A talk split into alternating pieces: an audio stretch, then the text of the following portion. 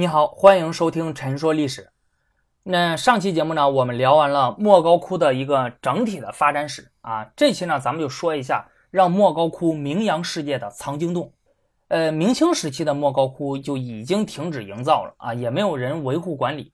所以呢，基本上淹没无闻。直到一九零零年藏经洞的发现，才让莫高窟重回世人面前。因此呢，今年也是藏经洞发现一百二十周年。人们呢在藏经洞里发现了公元四至十一世纪的各种类型的文物，包括佛教经卷啊、经史子集、官方文书、社会文书啊，你比如户口、账本、地契啊等等，还有就是佛教的刺绣啊、绢画、法器等文物，总共五万余件。那为研究中国以及中亚古代的历史、地理、宗教、民族、语言、艺术等等提供了数量极其巨大、内容极为丰富的珍贵的资料。因此呢，这是一个非常重要的发现。那藏经洞的发现者叫王元禄啊，关于他的资料很少。那现在人们呢，主要是根据他的墓志铭还有一些其他的少数资料来推测他的生平。那根据他的墓志铭呢，我们能够知道他在一八四九年出生于湖北农村，八九岁的时候因为饥荒来到了西北，后来当了兵，在退伍之后呢，出家当了道士。他在外云游的时候到了莫高窟啊，于是就留了下来，希望呢可以把一些地方改造成道观。当时莫高窟由于长时间无人管理，十分的破败，山崖间上的很多的通道大部分都已经毁了，一些洞窟的洞口已经崩塌，还有一些洞窟呢被积沙所掩埋。那为了请人清理这些积沙，对莫高窟进行一些修理，那王元禄呢，他把信徒们施舍下来的钱节省了下来，并且四处化缘。而藏经洞的发现呢，就与他清理积沙有关系。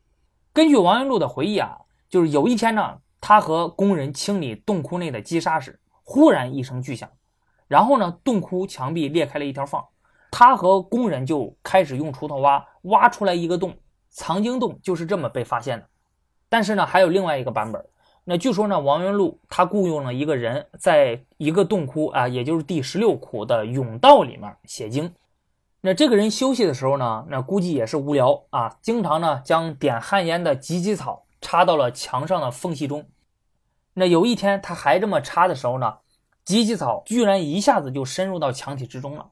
那这个人就很小心的敲打了一下墙壁，哎，听声音就发现嗯，这个墙壁是空的。然后呢，他就叫来了王元禄，打破了墙壁。藏经洞就这么被发现了。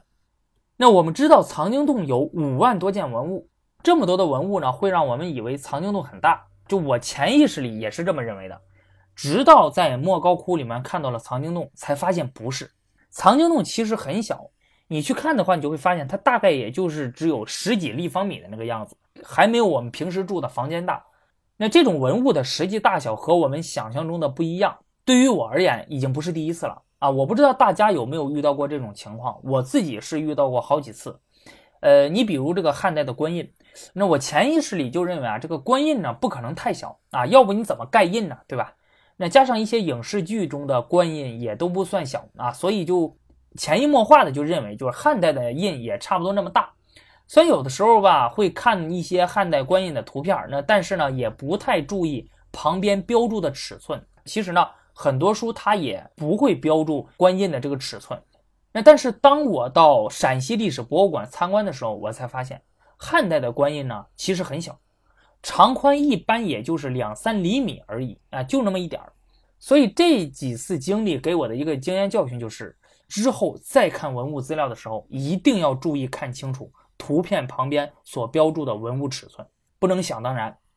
那现在话说回来，藏经洞里面的这些文物的价值，当地很少有人能够意识到。那王元禄呢，他挑出了一些佛经的写卷和卷画啊，送给了附近的官绅还有士大夫们。但是呢，没有人对这些经书感兴趣。那其中有一位是他年轻时当兵的上司啊，这个人甚至觉得这些古代写经的这个书法还不如自己写的好啊，所以也不知道这个东西有什么价值。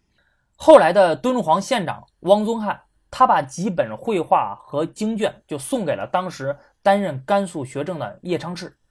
叶昌炽看过之后，就隐隐感觉到了这批古物的价值，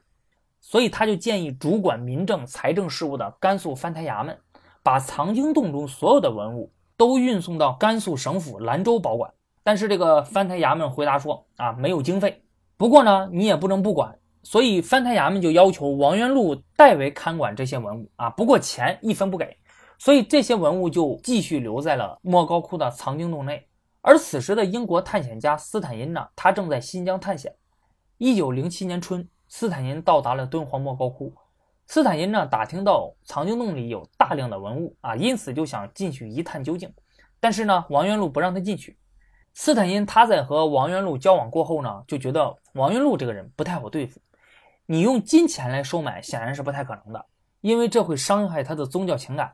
他后来就发现王元禄这个人呢，对玄奘取经的故事非常的感兴趣，所以他经常和王元禄聊玄奘的故事，而且和他说说这个当年啊，这玄奘把经从印度取回来了，而我呢是从印度来的，是唐僧的在天之灵将这些经卷托付给了我，要我把这些东西重新带回印度去啊！你别说，这一招还挺管用。那王元禄后来呢，就终于放斯坦因进去了。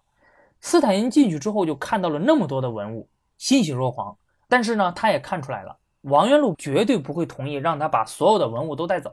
所以斯坦因花了两百两银子把其中的九千多卷文书和五百幅佛像卷画带走了。事后斯坦因就很得意的写信给他的一个朋友说啊，说在欧洲呢，只要买一个梵文的贝叶写本就要花这么多钱了。那在被斯坦因带走的经典之中呢，其中有一个雕版印刷的佛教经典《金刚经》，那这个是迄今所知的世界上最早的有刊印日期的印刷品，上面清楚的记载了这部作品印刷于大唐咸通九年啊，也就是公元八六八年。这个作品在这个我们中学的历史课本上也出现过啊，如今呢，它已经成为了大英博物馆收藏的最珍贵的文物之一。那在北京的朋友或者之后去北京的朋友呢，可以注意一下，在北京地铁一号线和二号线的换乘站建国门站，哎，你就可以发现它里面的墙壁上就印有这幅雕版印刷的《金刚经》。在斯坦因走后十个月，一九零八年二月，以伯希和为首的法国探险队到达了敦煌。那伯希和这一年二十九岁，但是精通十三国语言，包括汉语。他用一口流利的汉语很快就赢得了王元禄的好感。伯希和呢，当时还带来了一位专业的摄影师啊，这个人呢对莫高窟进行了第一次全面的拍摄。呃，现在我们能看到的当时藏经洞洞内状况的唯一的一张照片，就是伯希和团队的摄影师拍摄的。那伯希和在到莫高窟之前呢，就已经听说了斯坦因从这里带走了大批的经卷。原本他非常担心啊，斯坦因会把这些文物搜罗一空。呃，但是他进入了藏经洞之后才发现还剩下了很多，而且其中很多都是精品啊。因为斯坦因他不懂汉语，所以拿的时候呢并没有仔细的挑选，但是伯希和是精通汉语的啊，所以他用了整整三个星期的时间将剩下的经卷全部都翻阅了一遍，并且从中精心挑选了七千件藏经洞文物，给了王元禄五百两银子，然后就带走了啊，所以这个你也能看得出来啊，你身为文物贩子，你文化水平太低也不行。一九零九年九月四日，伯希和在北京的六官饭店呢举行了招待会，京城的学界名人几乎就都参加了。会上呢，他将随身携带的一箱敦煌写本精品公开展览出来，使得当时的著名学者罗振玉等人大惊不已。因为当时中国的宋版书就已经很稀少了啊，现在呢，竟然有人带来了他们从未见过的六朝隋唐的古写本，这个一下就震动了整个北京的学术界。那在这些人的呼吁下，一九零九年冬天，清政府下令押送剩余的经书进京，但是呢，经书并没有装箱，只是用草席草草的遮盖。从敦煌到北京，一路上就有经卷丢失，沿途的地方官员呢也有克扣，而到了北京之后，负责押运的官员直接就把这些文物运到了自己的家里，然后挑选精美的经卷据为己有啊，因为怕被人发现呢，他们还将许多的经卷一分为二，那自己留一部分，上交一部分，这个可以说对文物造成了极大的损害。那如今五万多件的藏经洞文物之中，超过五分之四流落海外，被分藏于英、法、日、俄、美、印度、丹麦等十多个国家的四五十个机构之中，国内仅存的不到五分之一。国内的大部分呢都收藏于中国国家图书馆里，就那里面呢还有敦煌遗书的展览，有兴趣的可以去看一下。啊，当然为了安全啊，还是等这个疫情过后再去。有人总结就说啊，说藏经洞文物藏于英国者最多，藏于法国者最精，藏于俄国者最杂，藏于日本者最隐最密，藏于中国者最散最乱，以至于陈寅恪先生说，敦煌者吴国学术之伤心史也。还有人说过，敦煌在中国，敦煌学在世界。那现在呢，我们不禁要问，那就是是谁把这些文物放到了藏经洞里的，又为什么要放到藏经洞里呢？而藏经洞又是在什么时候被封闭的呢？关于藏经洞的封闭的时间呢，学者们有统一的意见啊，因为在发现于藏经洞的文书中有提及的最晚的时间呢是大宋咸平五年，也就是公元一零零二年。所以呢，学界普遍认为藏经洞的封闭的时间应该就是在公元一零零二年之后啊，但是具体是哪一年呢？那这个目前已经不可考了。而对于是谁把这些文物放到了藏经洞里，又为什么放到藏经洞里，那这个学者们存在着不同的看法。一种说法是避难说，这种说法认为敦煌的僧侣们为了避免这些经卷受到战争的破坏，而把它们封存在藏经洞之中。那根据已有的敦煌文献研究，我们可以发现佛教典籍占据了藏经洞文献的将近 百分之九十， 而其中很多的佛教典籍又与始建于公元八三四年前后的敦煌三界寺有关。据记载呢，自西晋僧人竺法成最早在敦煌建寺弘法开始，历代僧俗都在此地营造寺院。那晚唐五代呢，敦煌的官方寺院有十七所之多，三界寺便是其中之一。它呢位于莫高窟附近。在公元九零零年前后，敦煌发生了战乱，三界寺在战火中被焚毁了，收藏于寺中的全部的佛教典籍也都损失殆尽。之后三界寺开始重建，但是寺内藏经匮乏，无法满足平时的诵读修行之用。那经过全寺上下的多年努力，终于使寺内的藏经日益增多。但是公元一零零六年，地处敦煌西部的于阗王国被一股外来势力灭亡了。那消息传到了敦煌，人们就担心这股外来的势力有可能会攻打敦煌。三界寺的僧众们也担心，他们多年以来苦心经营的这些藏经再次遭到灭顶之灾啊，于是就决定要把三界寺全部的这些经卷还有佛教用品就立刻封存起来，以躲避可能的战争灾难。经过周密的这种勘察呢，僧人们就选择了莫高窟的一个洞窟，那这个呢就是后来被发现的那个藏经洞。僧人们经过整理，他把所有的佛经都搬入了洞内，码放整齐啊。为了万无一失，僧人们请人在封闭的这个整面墙壁上绘制了壁画，以掩人耳目。那日子呢一天天过去了，但是呢灭亡于阗王国的那股外来的势力并没有东进攻打敦煌，而后来在公元一零三六年西夏攻占了敦煌。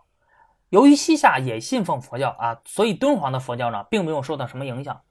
按照常理推测，如果说藏经洞关闭是为了躲避战争，然而战火呢它并没有降临啊，佛经呢又是僧人们日常必须使用的东西，那么这个时候按理说应该是重新打开洞窟，然后把这些经卷还有佛教用品取出来。那但是事实上啊，三界寺的僧人们就再也没有打开过藏经的洞窟。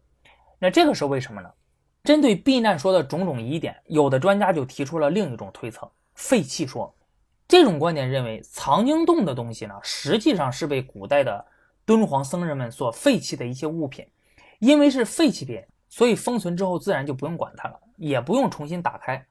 由于佛经长期流通，时间长了难免损坏，呃，为了保证经典的正常使用呢，敦煌寺院经常在僧团的统一安排下进行经典的清理检查啊，如果发现这些破损的经卷呢，然后就会及时的修复，或者说重新的抄写替换。而这其中呢，那些破损的而且不愿意再使用的佛经，哎，于是就会被剔除出来，然后堆放在寺院的某个指定的地方，年复一年，哎，就会积累很多破旧的经书。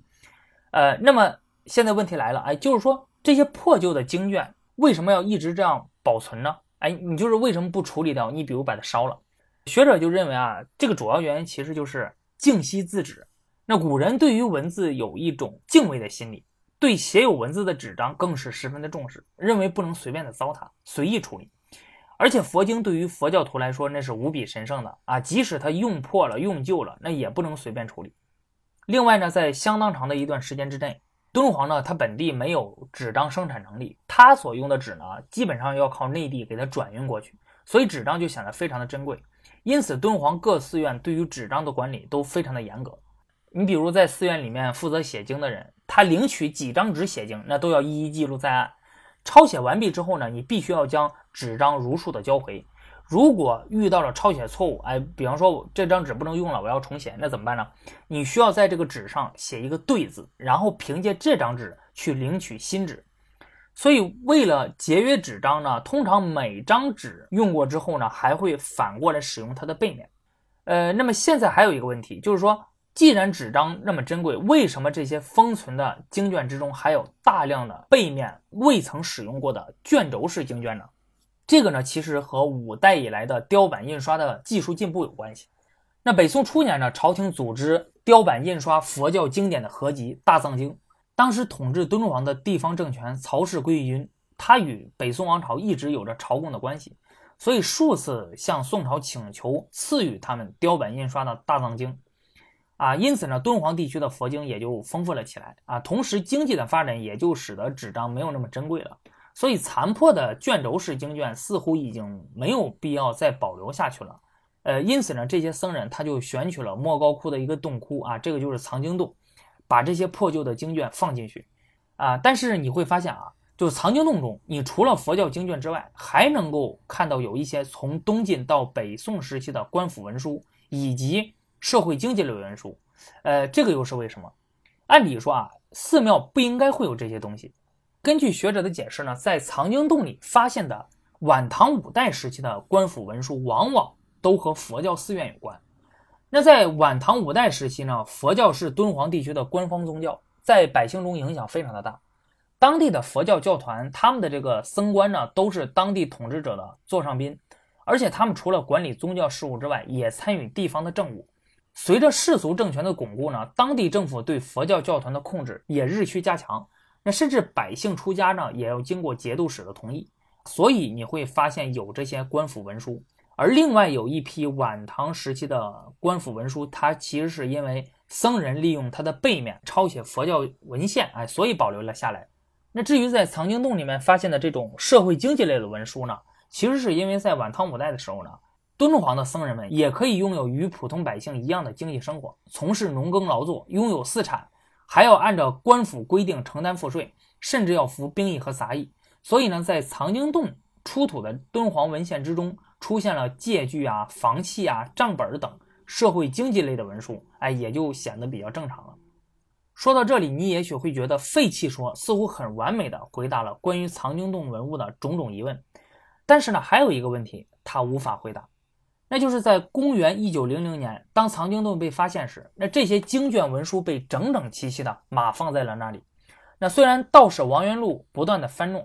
但是呢，直到一九零七年斯坦因到来的时候呢，藏经洞还是基本上保持了原貌。那按照斯坦因他在《斯坦因西域考古记》中对于藏经洞的描述，有专家就认为藏经洞中的汉藏文佛经那是按照佛教经录分置存放的原则摆放的。摆放的非常有规律，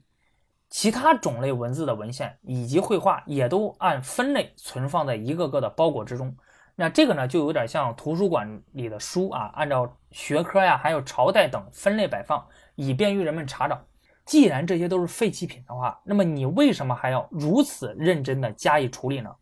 关于这一点，废弃说也没有办法给出解释。那如今呢，围绕着藏经洞还是有很多的谜团尚未解开的，那这个就需要更多人的努力去推进这方面的研究。那好的，那本期咱们就聊到这里，咱们下期再见。